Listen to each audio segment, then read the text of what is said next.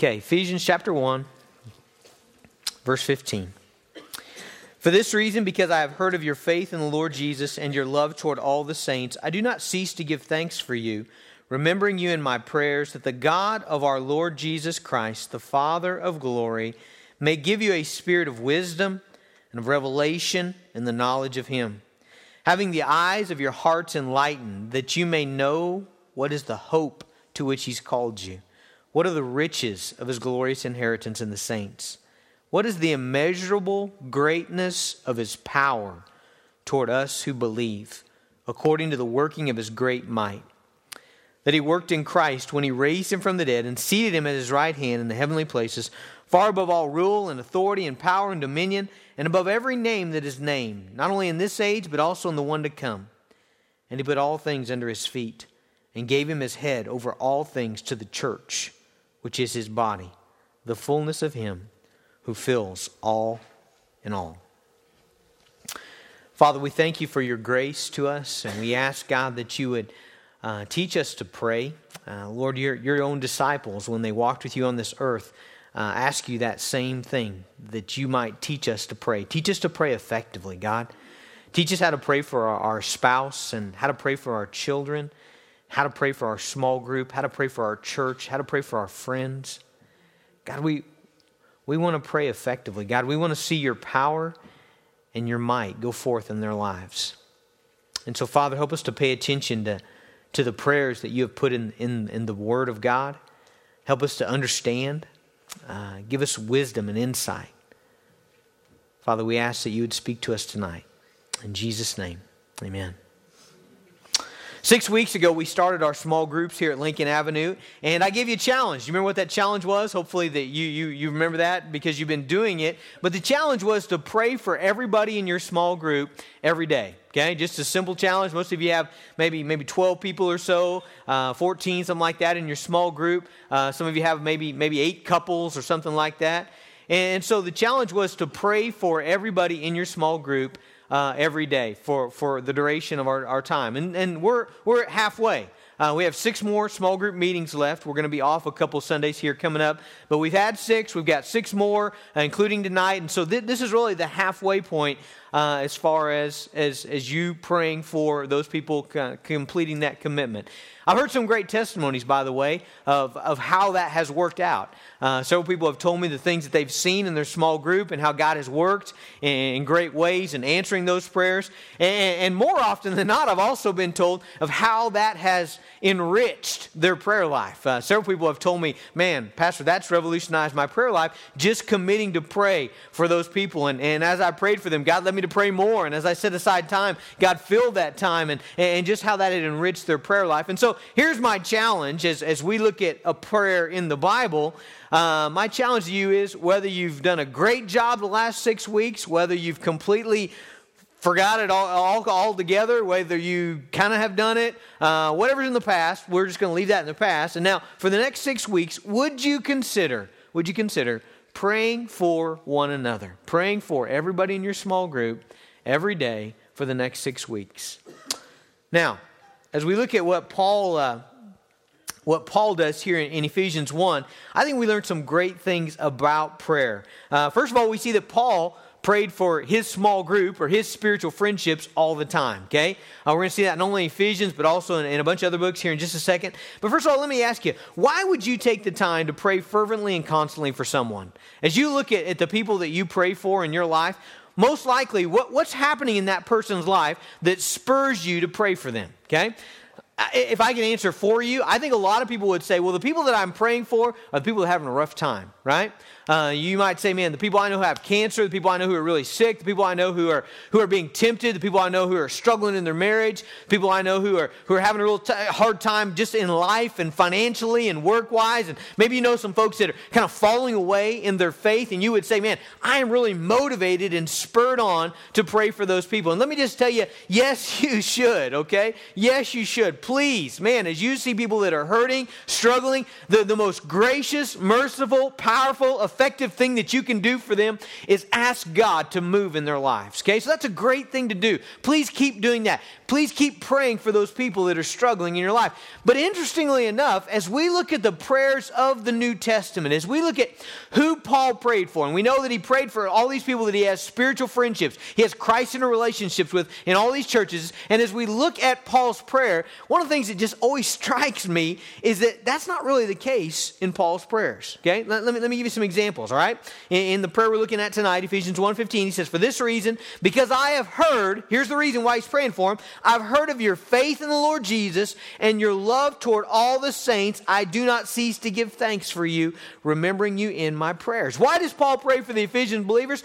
Because he remembers their faith. He remembers how they trust Christ and how, they how, how they believe and, and, and cherish Jesus Christ and their love for other people. Remember, faith produces love for other people. Paul sees both of that in this church. He sees that they cherish and treasure Christ and that that overflows in a love for other people and that spurs him on to pray for them. You say, well, maybe that's just one prayer. Well, let's go to the next book in the Bible, which is Philippians. Philippians chapter 1, verse 3.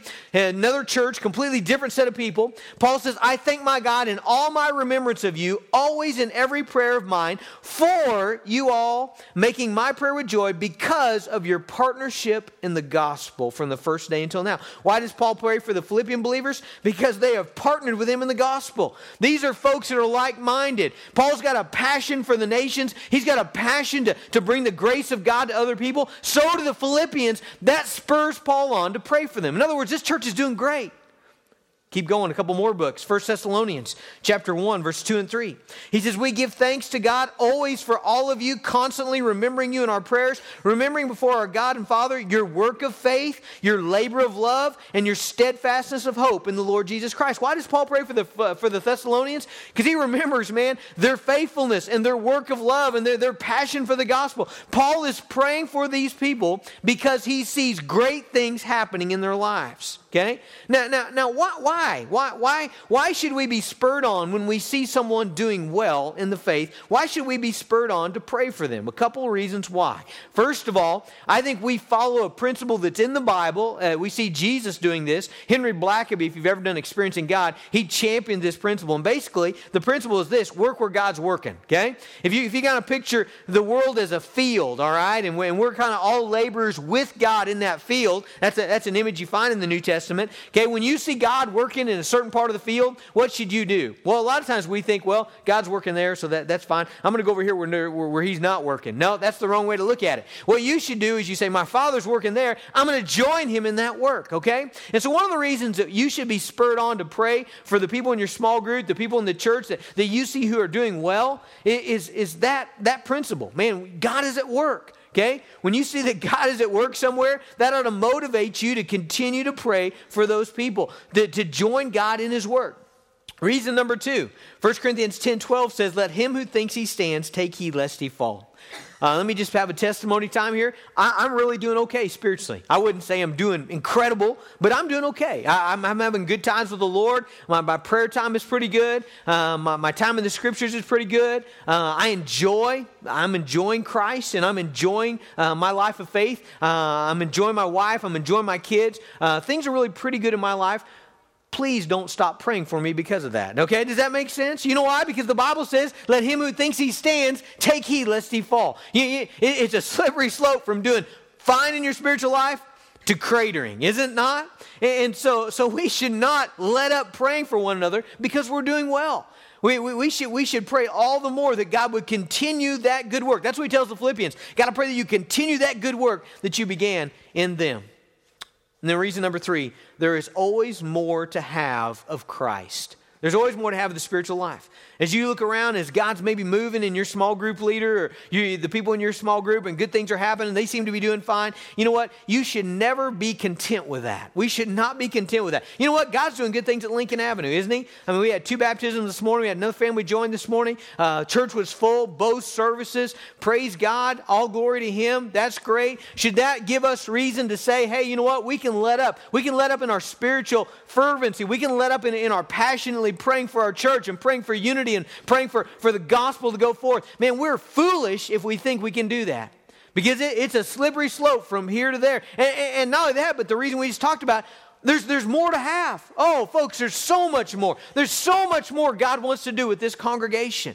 I mean, I just think we're on the edge of it. I mean, I, I don't in any way think that we have, a, have accomplished what God wants us to accomplish. Man, we're, we're just getting started. There's so much more that God needs to do in me and in you. And so we should pray fervently that God would do those things. Okay? So, so why should we pray for one another? Okay, if you're doing badly, if your small group's doing badly, you got someone in a crisis, obviously you should pray that God would intervene in that person's life. You got people in your small group that are doing well, man, there's three reasons why you ought to be like Paul and you ought to pray for those people. So, you got people in your small group that are doing well, you got people that aren't doing well. That covers everybody, doesn't it? And you're either doing well or you're not doing well. Either way, you should pray for them, okay? That, that, that's my point. All right, let's move on. Verse 16. Paul says, I do not cease to give thanks for you, remembering you in my prayers. I want to stop right there, and I, and I, want to show you a great principle in the Bible. It is amazing to me how often thanksgiving is emphasized in the prayers of the New Testament, okay? If you're just looking, if you just take the prayers of, of, of especially of the epistles, all right, where you've got Paul in all these spiritual relationships, all these Christian relationships, and he's writing letters to them and he's praying for them. If you look at those, I am amazed at how often thanksgiving is linked to prayer. Okay? Now here's what I here's what I deduce from that.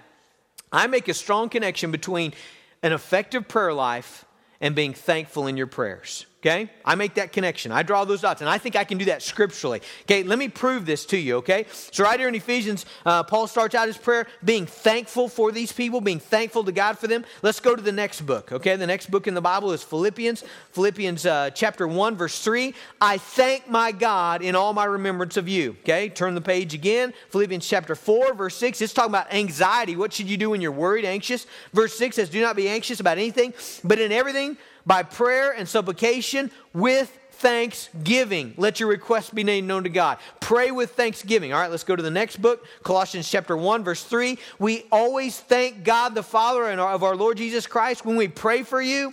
Uh, Colossians chapter 4, verse 2. Go to the next page. Continue steadfastly in prayer, being watchful in it with thanksgiving. First Thessalonians, go to the next book. I'm just going book by book here. First Thessalonians chapter 1, verse 2. We give thanks to God always for all of you, constantly mentioning you in our prayers. We'll stop there. Are you convinced? Do you see that? I mean, we just went verse or book by book through the New Testament through when, when Paul talks about prayer, and he's always linking it with thanksgiving. You know what that tells me? If I'm going to be effective in my prayers, that they need to be connected to a thankful heart Okay, thankful to God and also thankful for people. What, what does that do? Well, first of all, when you have a thankful heart in your prayers, that, that, that shows confidence in God. We know that, that, that faith is a key in having an effective prayer life, right? In, in seeing, seeing things happen in your prayer life. And, and thanksgiving is an act of faith. You know, when I take my worries to God, and I take them there, just like Philippians 4 6 says, I take them there and, and I'm thankful. What does that, what does that say to God? It says, man, this, this is a guy who believes I'm going to I'm gonna, I'm gonna answer. I'm going to take care of this, okay? Pray with thanksgiving. But, but, but let, me, let me say this. What does it do when you're in spiritual friendships and, and you thank God for those people in your prayers? I mean, that's what Paul's doing. Paul's saying, man, every time I remember you, and he lists specific things, didn't he? He said, I remember your labor of love, and I remember your steadfastness. And, and in 1 Thessalonians, he talks about, I remember how you received the gospel and what you did with it. Okay, so when he prays for them, he's always remembering and, he, and, he's giving thanks for them specifically. What will that do to your relationships? What will that do in your small group? If as you pray for those people, you, you, you specifically give thanks for things in their life, folks, that will transform your relationships. Those of you who were uh, who at our senior adult banquet uh, in February, we had a Valentine's. Um, man, the sermon was incredible. It was an eight minute sermon. That's why it was incredible. It's because it was that eight minutes and uh, I gave it okay. But uh, but here, he, here's the thing. I still remember that because it really impacted me. What I spoke on was was how thank, thankfulness um, sparks, especially in, in, a marriage relationship, builds builds a good relationship. And, and, in that sermon, what I did was I wrote down all these things just real quick in my office. I just wrote things I was thankful for for my wife, you know, and I had a list of like 20 things, and I read them out there. As I was making that list, you know what that did in my heart? That stirred up affection. I, I, mean, it was just amazing. Go, go try it. Try it tonight. Just, write down like 20 things you're thankful for your spouse for and see what that does to your heart. I mean, you would be amazed. It stirs up affection. Hey, it works with your small group. It works with your kids, okay? Are you about ready to strangle your kids? This sounds like a commercial. Are you about ready to strangle your kids? Try thankfulness, okay? Write down. You know, what's 10 things, man, you're thankful for each one of your kids. And, and you'll be amazed at how, how, how your, your grip will loosen, you know? And you say, you know, maybe there's hope, okay? Maybe there's hope. Folks, I'm telling you, Paul has something here, okay?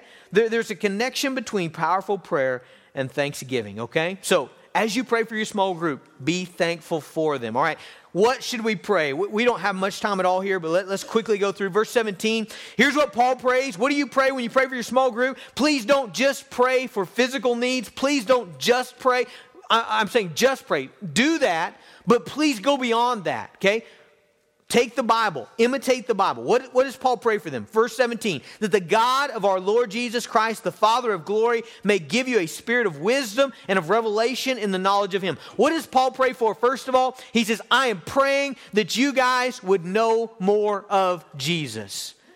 You have a spirit of wisdom and knowledge of Him, that you would know more of Jesus.